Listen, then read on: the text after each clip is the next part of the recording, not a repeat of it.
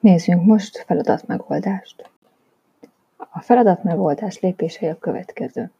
Ha felezőmerőleget szeretnél felírni, akkor mindig kell egy felezőpont, aztán kell egy normál vektor, és utána fel kell írni ebből a két adatból az egyenes egyenletét.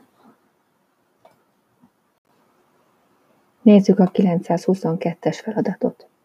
Adott két pont a koordinátasíkon, A és B, fel kell írni a szakasz felező merőlegesének egyenletét. Tehát első lépésként fel kell írni a felezőpontnak a koordinátáit. Ennek a képletét megtalálod a függvénytáblában. Kérlek, keresd meg, és ellenőrizd, hogy jó-e a számolás. Második lépésként a normál vektort kell előállítani, ami nem más, mint az A-ból a B-ben mutató vektor, tehát a B koordinátáiból szépen kivonjuk az A koordinátáit. 4-ből 2, az 2, mínusz 2-ből 6, az mínusz 8.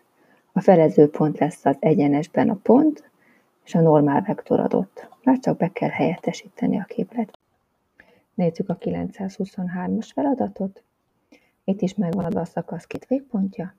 Felezőpontot számolunk belőle. 1 és 3 is fél lesz.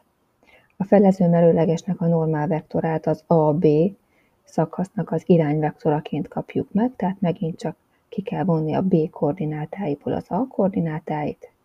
2-ből 0 az 2, 3-ból 4 az mínusz 1, és minden adott ahhoz, hogy felírjuk az egyenes egyenletét. Jó munkát!